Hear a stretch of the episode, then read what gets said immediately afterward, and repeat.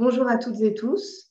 Nous nous retrouvons aujourd'hui dans le cadre des rencontres autour des nouvelles pensées de l'écologie, un événement qui se tiendra au Collège européen de Cluny euh, du 21 au 22 octobre 2022. Ces deux journées auront vocation à rassembler des acteurs du territoire et des intellectuels sur la thématique des nouvelles pensées de l'écologie. Divers thèmes et enjeux seront abordés sous la forme d'une quinzaine d'ateliers et de tables rondes. Après la séquence électorale que nous venons de vivre, ces rencontres permettront d'engager une réflexion sur la façon dont l'écologie peut convaincre le plus grand nombre. Vous pouvez dès à présent retrouver le programme, la liste des intervenantes et intervenants et le lien d'inscription sur le site de la Fabrique écologique, qui est l'un des partenaires de l'événement, aux côtés de l'association Agir pour l'environnement, de la revue Écologie et politique, de la revue Multitude, du média Reporter, du réseau Le Lierre, du Club de l'Olivier et de la Fondation Daniel Mitterrand. Lors de cet événement, un atelier aura pour thème l'écoféminisme et ses liens avec l'écologie politique. Participera notamment à cet atelier Jeanne Burgard-Boutal, professeure agrégée de philosophie et également enseignante de yoga, qui mène depuis près de dix ans une recherche sur l'écoféminisme, mêlant approche théorique et vécue. Elle est notamment l'autrice du livre Être écoféministe, publié aux éditions L'échappée en 2020. Aujourd'hui, et afin de préparer cette table ronde, j'ai le plaisir d'accueillir Geneviève Pruvot. Bonjour Geneviève Pruvot. Bonjour. Vous êtes sociologue du travail et du genre au Centre d'études des mouvements euh, sociaux à l'École des hautes études en sciences sociales et chercheuse au CNRS. Vous avez reçu la médaille de bronze du CNRS en 2009. Vous vous consacrez depuis dix ans à l'étude des alternatives écologiques et aux pratiques écoféministes. Vous êtes notamment membre du comité de rédaction de la revue Sociologie du travail. Vous êtes l'autrice de plusieurs ouvrages, notamment Quotidien politique, Féminisme, écologie et subsistance, publié aux éditions La Découverte en 2021. Des énergies qui soignent en montagne limousine, que vous avez dirigé aux côtés de Barbara Glozeski publié en 2021 aux éditions Mayad, et également Penser la violence des femmes, co-dirigé avec Colline Cardi et publié en 2013 aux éditions La Découverte. Alors tout d'abord, quelle définition donnez-vous de l'écoféminisme? L'écoféminisme, c'est, euh, ce serait plus juste de dire les écoféminismes, mais on va essayer d'être euh, plus, plus synthétique. C'est une mise en relation entre l'exploitation de la terre par les hommes, principalement, et l'exploitation corrélative des femmes. Et donc euh, l'un euh, étant indissociable de l'autre. Et donc ça ajoute très fortement à la pensée écologique de la destruction de la Terre, la réflexion fondamentale des rapports de genre, en fait, qui organisent euh, la façon d'habiter la Terre. Et donc, quand ces rapports de genre sont complètement euh, désarticulés et organisés autour de la domination des femmes, il y a inévitablement et en même temps une domination de la nature. Donc, euh, et une criminalisation, une répression aussi de toute personne ou de tout groupe de personnes qui se retrouveraient euh, du côté de cette fameuse nature sauvage à, réprimer. Donc voilà, c'est un peu le, socle commun des, écoféminismes, sachant qu'après, euh, ça se répartit en plein de variantes, et euh, comme, comme, comme les féminismes. Donc il y a un écoféminisme matérialiste, un écoféminisme plus spirituel. Il y a évidemment un mélange de matérialisme et de spirituel aussi. Euh, il y a des écoféminismes euh, aussi qu'il faut qu'on peut classer par genre littéraire aussi, qui sont très artistiques en fait et, littéraires, d'autres qui s'ancrent plus, plus, plus, plutôt dans la, dans la philosophie. voilà, pour donner un panorama un peu, un peu vaste. D'accord.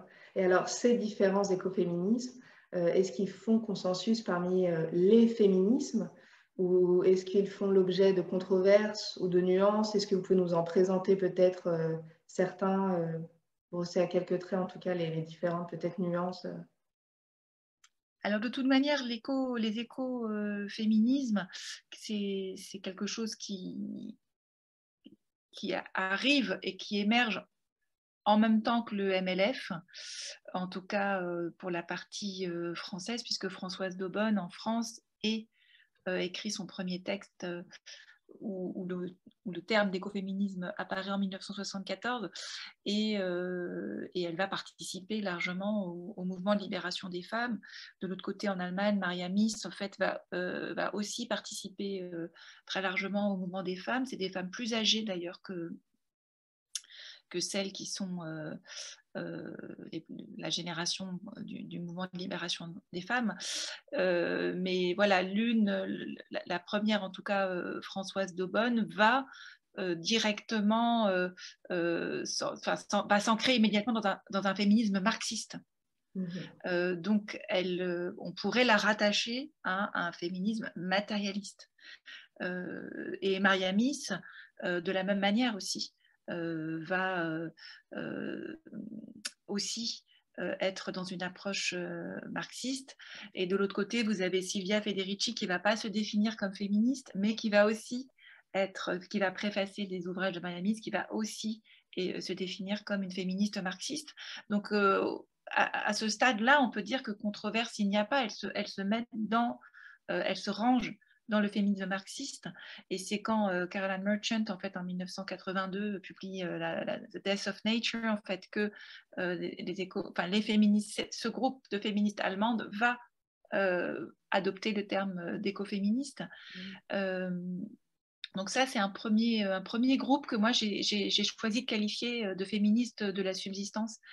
Euh, et qui place au centre vraiment de ses préoccupations euh, la matérialité de, la subsistance commune euh, assurée par des paysannes, des paysans, des artisanes et des artisans et qui se retrouve en bas de la, de la pyramide reconnus par euh, enfin, des métiers, des travaux, des activités, alors que c'est le socle euh, indispensable en fait au fonctionnement de l'humanité. Et donc ça, c'est une attention qui donc implique une attention évidemment à la destruction des milieux naturels dont dépendent ces activités paysannes et artisanes. Donc ce type d'écoféminisme-là, euh, effectivement, va rentrer en débat, mais de façon au début des années 1980, mais pas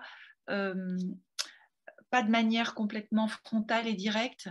C'est plutôt que Sylvia fait, euh, que, Christine Delphi, par exemple, en France, ne va pas, euh, comment dire, euh, va, ne va pas vouloir considérer que le patriarcat puisse être complètement un phénomène historiquement daté. Euh, elle, le sait, hein, c'est pas qu'elle le, le dit pas, mais euh, alors que ces écoféministes-là vont, elles, au contraire, essayer de poser le patriarcat comme une invention historique passant du paléolithique au euh, néolithique, vont beaucoup s'intéresser à cette origine du patriarcat qui n'intéresse pas du tout les féministes, ou peu les féministes matérialistes, qui n'auront pas d'ancrage écologique, alors que pour les autres, euh, ce changement de production du passage à l'agriculture ou de la fin des chasseuses-cueilleuses, des chasseurs-cueilleurs, ça fait vraiment partie d'un événement féministe très important, euh, parce que c'est aussi une transformation assez forte de la manière dont on fait corps ou pas avec son milieu de vie et euh, dont il est et, un certain type de développement en fait. Hein. Euh, et donc il y aura une critique du développement économique dans ce type d'écoféminisme là que ne va pas du tout accompagner euh, le féminisme matérialiste pour qui le salariat est la clé d'émancipation, est une des clés d'émancipation des femmes. Alors que pour ces féministes marxistes qui ensuite seront anarchistes euh, dans leur euh, choix euh, de regroupement politique ou leurs affiliations et écologistes, le salariat fait partie du processus d'industrialisation. Et donc se trouve à la fois une exploitation maximale et des, et des groupes humains et des matières premières de la nature transformée en matière première pour l'industrie. Donc là, il y aura une sorte de, d'opposition en fait entre ces deux conceptions euh, du salariat qui, vont faire que ces deux féminismes-là ne vont pas euh, se rencontrer. Et ça va plutôt se... Alors après, des recherches sont encore à mener, on n'est pas au bout de l'histoire du féminisme et, je ne voudrais pas être trop catégorique, mais euh, en gros, Christine Delphi va ignorer complètement euh, ce, versant-là et, réciproquement. Voilà, c'est pas pour, pour mais parce qu'aussi il y a peu de dialogue entre les Françaises et, les Allemandes et, les, États-Uniennes. Donc euh, ça, c'est un premier, euh, un premier sujet de controverse, mais qui me semble assez important parce que ça distingue vraiment deux types d'analyse matérialiste. Mm-hmm. Hein, il y en a l'une va justement euh, prendre le travail salarié et donc l'entrée à, à, partir d'études supérieures un alignement aussi euh, des carrières, euh, en faire vraiment un critère d'émancipation des femmes, alors que de l'autre côté, il y a un rejet tel du système industriel et du salariat qui fait partie de, la mise au travail forcée, en fait, euh, euh, de la vente de sa force de travail hein, contre euh, exploitation avec captation de la plus-value, enfin, vraiment une analyse marxiste. Et donc, ça va, ça va les conduire aussi à ne pas avoir la même conceptualisation du travail domestique. Et ça, c'est très, très, très important aussi, parce que c'est pourtant un socle commun hein, des, féministes et des écoféministes que de montrer qu'il y a un travail gratuit accompli euh, par les femmes dans le travail domestique, lequel travail gratuit fait partie euh, de, de l'économie euh, capitaliste, puisqu'elle a besoin de ce travail gratuit pour la reproduction de la force de travail, qui permet de moins payer, et les femmes qui ne sont pas payées du tout pour ce travail, et les hommes qui ont bénéficié d'un travail gratuit. Donc ça, c'est un truc très, on va dire, basique dans la conceptualisation euh, féministe, mais les, écoféministes, en tout cas, euh, qu'on pourrait qualifier de, marxistes euh, et qui s'intéressent à la subsistance, ont, malgré tout, enfin en tout cas, établi une, une, différence très très importante dans, ce, dans cette manière de conceptualiser, qui est qu'on ne qui est de considérer que le travail domestique euh, ne fait pas partie de la condition universelle des femmes, mhm.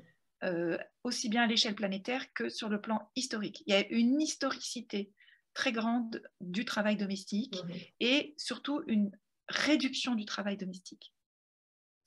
Euh, c'est-à-dire que le travail domestique, quand il était relié à du travail de subsistance, était un travail dans lequel les femmes, mais aussi des hommes, étaient largement associés à ces tâches de base commune qui était nécessaire pour la vie humaine, mais aussi la vie d'animaux euh, et de plantes, et que ces tâches de subsistance qui impliquent du travail domestique, de ménage, de conservation, de transformation alimentaire, euh, sans lesquelles ben voilà, on ne peut pas manger sur pied euh, tout ce qu'il y a, il faut bien conserver pour tenir toute l'année. Donc, c'est des tâches indissociables du travail de subsistance. Elles permettaient une autonomie forte, aussi bien en termes d'outillage, que de sélection des semences, des matières, de conservation, une autonomie du travail, et que ne permet pas le travail domestique.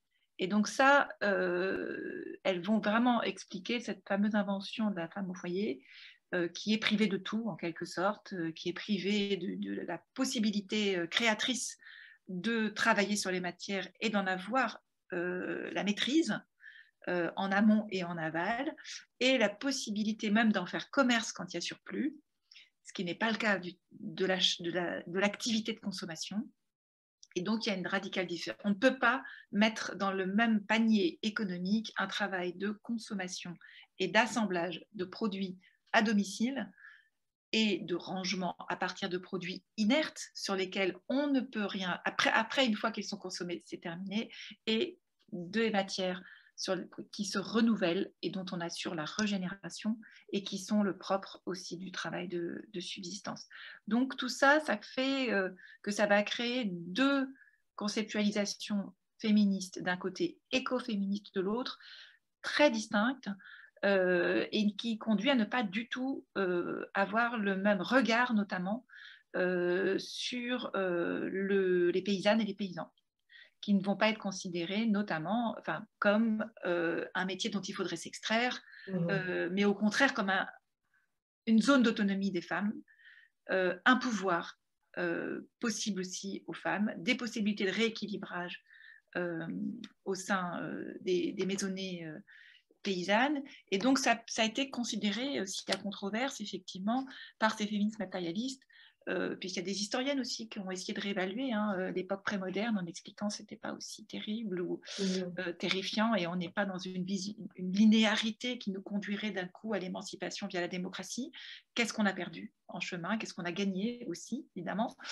Et là, il y a une accusation hein, de la part des féministes, des féministes matérialistes d'une sorte de, de, romantisme ou de, de réenchantement de l'époque prémoderne euh, donc voilà, là, c'est voilà, deux, écoles historiques, mais aussi pour moi euh, euh, enfin, conceptuelles, parce que ça va conduire les féministes matérialistes qui, n'ont pas cette approche écoféministe à avoir un regard très misérabiliste aussi sur les féminismes du Sud, alors que les féministes de la subsistance vont tout de suite s'allier en fait et se mettre en lien on va avoir en gros une approche intersectionnelle et décoloniale. Au début des années 1980-1990, euh, alors que ça va arriver plus tardivement euh, de l'autre côté, euh, parce qu'elles vont être très attentionnées et attentives à la façon dont des féministes du Sud vont valoriser le féminisme, enfin le rôle des femmes dans les peuples autochtones, le rôle des femmes en situation paysanne et l'impossibilité qu'on a de leur promettre le salariat comme émancipation puisque ça va de pair avec la destruction des, de leur, du biotope, euh, l'exode rural qui vient ponctionner, euh, euh, vraiment, qui vient désarticuler complètement les sociétés villageoises. Donc c'est vraiment une toute autre lecture. Et mhm. donc, encore une fois, c'est à la fois ces deux histoires qui, qui, qui, ne vont pas rentrer nécessairement en controverse, euh, sinon, de façon complètement, euh, pour moi, c'est un petit peu décalé même, sinon en accusant certaines franges de cet écoféminisme-là euh, d'être pétries d'une conception spirituelle des relations, sans voir que cet accent qui peut être mis sur la spiritualité est complètement connecté à une conception de la matière qui est à la fois matérialité euh, euh, substantielle, c'est-à-dire nourricière, mais qui bien évidemment, et c'est parce que ces, ces féministes-là dialoguent énormément avec des, femmes du, Sud, euh, qui, elles, voient bien que ces matières sont totalement empreintes de relations sociales, de sacralité, parce qu'il y a une sacralisation de la subsistance qui, sans elle, la, société meurt en fait. Et donc il y a comme une sorte aussi de, malentendu, je dirais aussi là, euh, quand très de façon un peu rapide, on va euh, qualifier d'essentialiste ce genre de, de cette manière-là de concevoir le monde, mais c'est parce que euh, je dirais qu'on nous, on a grandi dans un monde où la, nourriture, euh, les vêtements ne sont plus sacrés, on les jette. Euh, mais sacré, il faut le prendre presque au sens euh, trivial du terme, c'est-à-dire qu'il n'y a plus de euh, on se moque tellement de nos déchets qu'on ne se préoccupe pas du devenir des matières. Et donc là, nous, on a une sorte d'aveuglement. et, donc, si d'autres peuples les considèrent comme sacrés, c'est parce que, de toute manière, s'il n'y a personne qui s'occupe de la transformation de ces matières, ces peuples meurent et nous mourrons avec. Donc, je pense que ça, je réponds peut-être trop longuement, mais ça crée, euh, ça crée euh, effectivement euh, pour moi des, des controverses inutiles. Mmh. parce que il y a, je pense aussi un ethnocentrisme très puissant hein, du féminisme blanc et je dirais complètement shooté à l'industrie et qui donc prend le confort comme une sorte de matérialité de base dont euh, la, chaîne de montage n'est plus tellement visible ou n'est pas interrogée suffisamment. Et donc, on a des écoféministes, euh, là aussi, un marxiste, matérialiste comme Ariel Salé, en Australie, hein, qui dit beaucoup, voilà, le problème du féminisme de la deuxième vague, c'est qu'il n'a pas assez pensé euh, les liens, enfin, le, confort moderne euh, avec les lobbies euh, pharmacico, pétro, pétrochimico-nucléaires. Voilà. Donc en fait, il y a quelque chose euh, là, euh, je pense qu'il est important de, rétablir euh, pour pas tomber dans des controverses, en tout cas mmh. inutiles. C'est-à-dire de quel essentialisme parle-t-on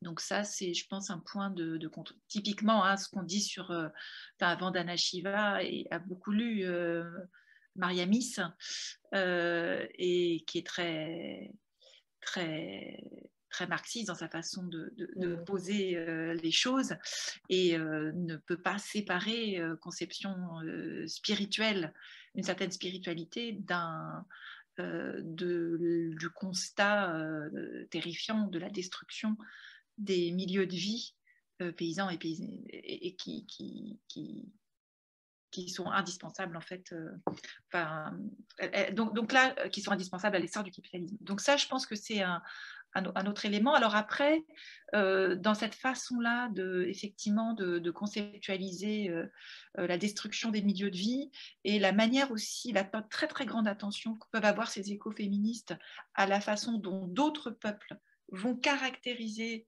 enfin en tout cas mettre en, scène des divisions genrées du travail très fortes, en, en, montrant du masculin, du féminin, du travail masculin, du travail féminin, euh, des forces, des champs de force masculins, des champs de force féminins qui peuvent paraître très binaires à l'heure des, théories, euh, des théories queer. Euh, elles, pour certaines, en tout cas, elles ne s'autorisent pas en fait à balayer euh, d'un revers de manche des, peuples en fait hein, qui se sont organisés autour et structurés autour de cette binarité et par ailleurs elles ne considèrent pas que l'horizon parce que c'est des pensées très utopistes qui programmatiques très enfin, radicales hein, et elles ne pètent pas à l'horizon de, de leur le fait qu'il faut conserver du, genre masculin, euh, genre féminin associé à des, à des corps qui seraient eux-mêmes très binarisés. Il, s'agit bien évidemment de dégenrer euh, euh, les tâches, ces fameuses tâches, et, les imaginaires qui, vont avec. Hein. Donc ça, c'est un...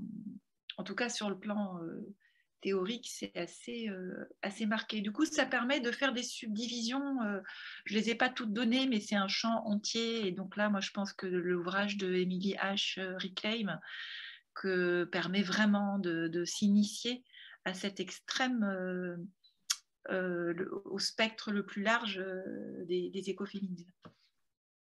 Bah, merci pour cette réponse. Effectivement, c'est c'est important d'avoir en tête tous ces courants, en fait, toutes ces familles au sein de l'écoféminisme, parce qu'aujourd'hui, on assiste à un certain engouement. Euh, effectivement, il faut faire attention et éviter de, enfin, essayer de sortir un peu des caricatures, parce qu'il y a une vraie richesse, une vraie diversité euh, au sein euh, mm. des écoféminismes. Alors, justement, même si cette famille est très, est très diverse, en quoi les écologistes aujourd'hui pourraient s'inspirer des écoféminismes alors, euh, l'avantage euh, énorme des écoféministes, c'est que elles sont, enfin comment dire, euh, les écologistes, pour être vraiment écologistes, ils ne peuvent pas faire autrement que d'être écoféministes. On va renverser les choses. C'est-à-dire que ce n'est pas possible d'être écologiste sans être écoféministe. Je pense que c'est peut-être ça qu'elle elle pointe du doigt de façon énorme. C'est qu'on ne peut pas penser le développement tel qu'il est sans l'asservissement des femmes que ce type de développement a induit.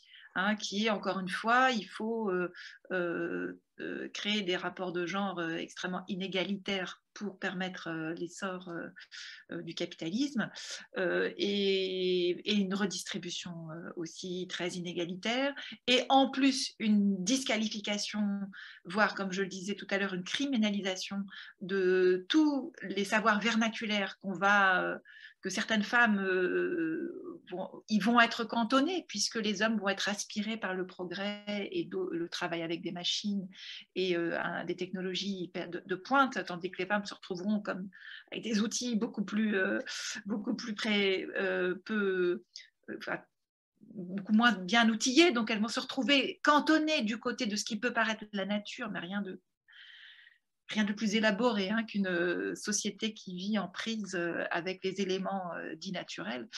Hein, même les chasseurs-cueilleurs, ils, ils cultivent et, font des forêts-jardins, donc mmh. dont on, est incapable de refaire aujourd'hui. Hein. il faut faire euh, force cours de permaculture pour arriver à, ce, à cette performance.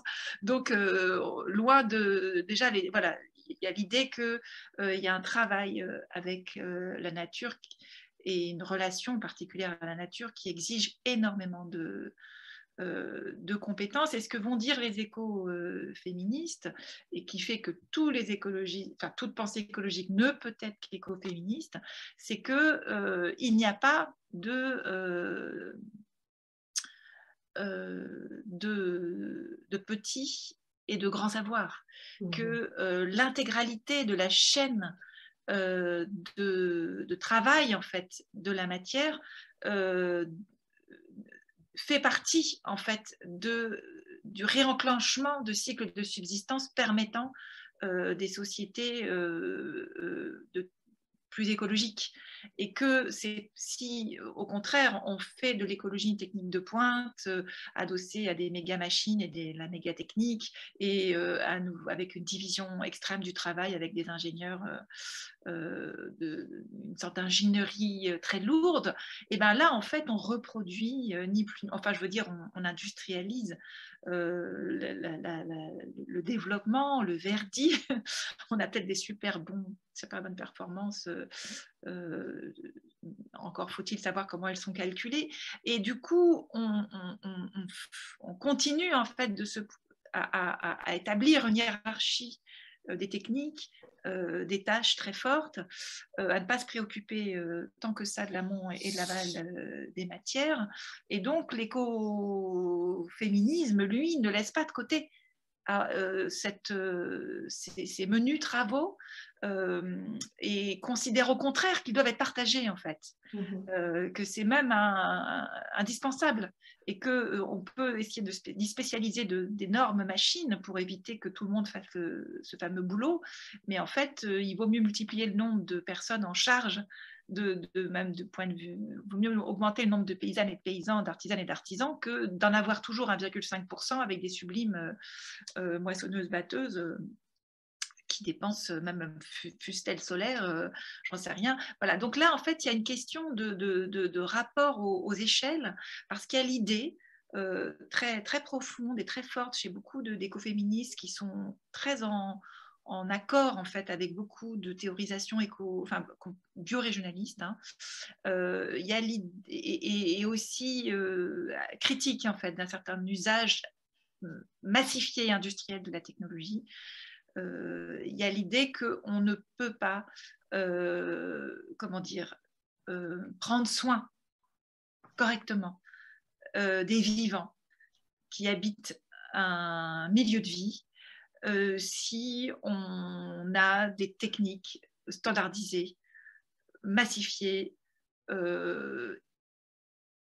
disproportionnées en fait, et qu'il faut donc trouver un ajustement extrêmement euh, précis euh, qui implique un travail de soin, d'écoute euh, du territoire, mais aussi sa configuration telle qu'elle est actuellement, et que donc le changement social vers quelque chose d'écologique implique un resserrement des échelles de décision et une extrême variété de manière d'habiter le, territoire euh, et non pas euh, et, donc ça c'est quelque chose que les écoféministes euh, portent mmh parce que typiquement ne serait-ce qu'en incluant complètement pleinement la parole des femmes mais aussi leur manière de faire en ne disqualifiant pas a priori la sphère domestique la sphère du voisinage la sphère en mettant pas ou du textile enfin toutes ces euh, travaux en mettant au même niveau euh, toutes ces tâches euh, indispensables en fait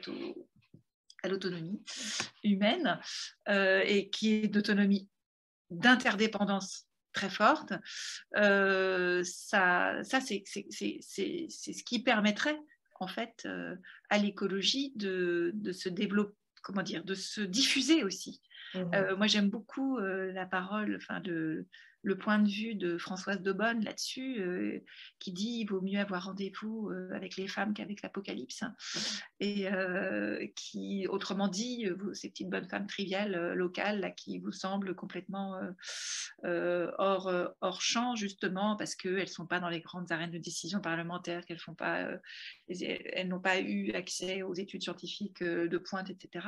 Il n'empêche qu'elles ont des savoir-faire de débrouille, des savoir-faire d'attention, des savoir-faire de de, connaissance des matières euh, et de leur cycle de vie, euh, qui est tellement, euh, qui a été, auquel elles ont été contraintes aussi de se spécialiser. Enfin, on les, on les a, on a cantonnées, mais il n'empêche que c'est peut-être une chance historique parce que elles sont pas hors sol et, que cette et qu'il y a possibilité de, de, remettre un peu les pieds sur terre en fait.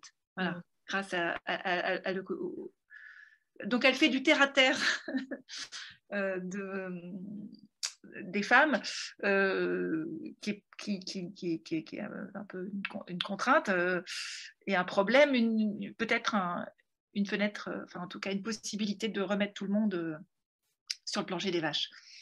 Hmm. Parce qu'il y a l'idée ultime hein, qui est qu'il faut se partager le travail de, de subsistance et qu'il euh, y a toujours, là c'est une vraie, une vraie division, hein, euh, euh, on est toujours sur des réflexions sur la division du travail. Mhm. Et donc on arrive très très vite, quel que soit, et, et, et, la division du travail non genré est rarissime y compris dans les collectifs les plus, qui sont les plus attentifs, les plus féministes qu'on peut voir aujourd'hui, se remet en place très rapidement des spécialisations genrées, lesquelles comment dire, euh, euh, vont perpétuer euh, des donc, tâches plus nobles et moins nobles, et on se retrouve au bout du compte avec des hommes qui possèdent des d'hectares et des femmes qui se retrouvent dans des petits potagers mmh. et des grands hectares qu'il va falloir euh, cultiver à la machine, tandis que les femmes se retrouvent à faire des travaux manuels. Et donc des sortes de, de, de, de répartition, le petit élevage, le grand élevage, etc. Euh, parce que d'emblée, il y a une conception, euh, y compris dans les alternatives ou dans l'activité d'agriculture biologique, hein, d'imaginer très grand. Et ça, c'est des échelles typiquement qui ne sont pas des échelles pédestres. Et donc, si on veut aussi embarquer les gamins dans cette histoire, les personnes euh, âgées, des gens vulnérables, on ne va pas leur faire, 15 faire faire des kilomètres. Euh, ils veulent aussi contribuer euh, et, s'épanouir dans ce travail de subsistance commune. Il faut, il faut trouver des terres et, des ateliers à leur portée mmh. euh, et, qui soient conviviaux, pour reprendre les termes d'Illich. Donc tout ça, c'est des réflexions. C'est effectivement, vous, allez me dire, c'est une conception de l'écologie. Il y a de l'écologie du greenwashing. Cela vont aussi se qualifier d'écologistes. Mais en tout cas, euh, le type euh, d'écologie qui m'intéresse ne peut être qu'écoféministe. Hmm. Bah, merci pour cette réponse très riche. En fait, vous avez tissé plein de liens avec les autres euh, ateliers de ce programme, parce qu'effectivement, vous avez abordé la question des échelles, du hmm. biorégionalisme, le rapport à la technique aussi, qui fera l'objet d'un atelier, la question du soin, du, du, care, ou encore la question démocratique aussi. Euh, j'avais une dernière question, euh, sachant que vous venez en fait de nous transmettre quand même un message très fort qui est qu'on ne, peut pas être écologiste sans être euh, écoféministe. Néanmoins, est-ce qu'il y a un autre message que vous souhaitiez transmettre aux participantes et participants de, ces deux journées?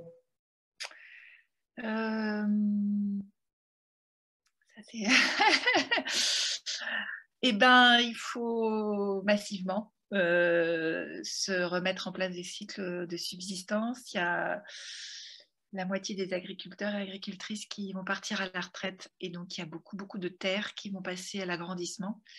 Et donc il faut euh, passer sa capacité euh, agricole pour que ces terres ne partent pas dans, dans, l'agro-industrie. Et, et, que et donc ça c'est un enjeu très très important, et, et à l'artificialisation et à la, bétonisation. Et donc là, moi, si j'avais un, message, c'est qu'il y a deux, deux métiers d'avenir. C'est celui d'agriculteur, enfin paysan, paysanne, avec les métiers de toute la chaîne artisanale qui va avec. On a séparé les, deux, mais les sociétés de paysans artisans, ça va ensemble, on ne peut pas séparer. Parce que sinon, les paysans se retrouvent à nouveau contraints de passer par une chaîne euh, de production industrielle parce qu'il n'y a pas euh, suffisamment d'artisans en capacité de, répondre rapidement aux outillages, à la construction dont ils ont besoin. Euh, donc ça, ça, voilà, paysans artisans et tractopéistes, parce qu'il va falloir détruire du béton. Mmh. Parce que là, il va falloir que la grignoter sur le, béton des villes pour que justement ces gens qui, qui, ont leur, leur, vie entière, leur, leur, leur réseau euh, urbain, leur, travail aussi, euh, qui, n'ont pas euh, ni les moyens ni le souhait de faire ce grand saut, il faut que les, les, les ateliers, d'une part, et, les, et les potagers soient sur ces fameux ces fameuses langues, langues mais, infinies de, bitume qui, rendent la, ville irrespirable. Et donc ça, il va falloir vraiment casser euh, du béton et, du bitume, et donc euh, ça s'outiller de, de tractopelles. Ce sera la conclusion en tout cas. Merci beaucoup Geneviève Pruvot. Et quant à vous qui venez de regarder cette vidéo, vous pouvez prendre part aux discussions en publiant un commentaire sur le site de la Fabrique écologique, sur, la page de l'événement. Cela permettra notamment d'enrichir le débat. Et enfin, je vous donne rendez-vous dans quelques jours pour une nouvelle euh, entrevue préparatoire. Merci à tous et tous.